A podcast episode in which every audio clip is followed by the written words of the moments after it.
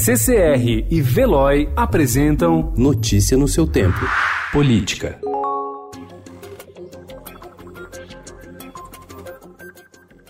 Com dificuldades na articulação política no Congresso, o presidente Jair Bolsonaro conta com a atuação do presidente do Senado, Davi Alcolumbre, para evitar atrasos na aprovação do novo marco legal do saneamento, uma das prioridades do Palácio do Planalto para o ano e considerada essencial pela área econômica para destravar investimentos no setor. O senador, que é próximo do ministro da Casa Civil, Onix Lorenzoni, tem atuado nos bastidores como um avalista de projetos do governo.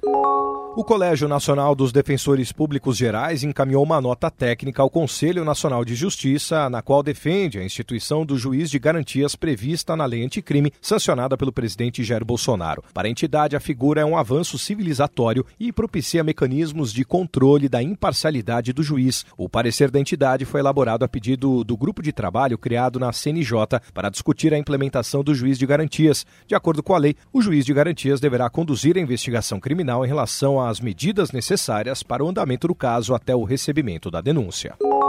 O ministro Gilmar Mendes, do Supremo Tribunal Federal, disse que o presidente Jair Bolsonaro deu uma contribuição importante ao país ao oferecer o Ministério da Justiça e da Segurança Pública ao então juiz federal Sérgio Moro e, assim, afastá-lo da Operação Lava Jato. Para o ministro, a saída de Moro de Curitiba ajudou a retornar à normalidade ao país. A opinião foi dada durante a entrevista ao programa Poder em Foco do SBT, veiculada na noite do domingo passado. Eu não sei se isso foi positivo para o Sérgio Moro, mas acredito que foi positivo para o Brasil, em termos de estabilidade das instituições. Porque eu imagino que toda essa coisa feérica em relação à Lava Jato continuaria a existir com o Sérgio Moro em Curitiba.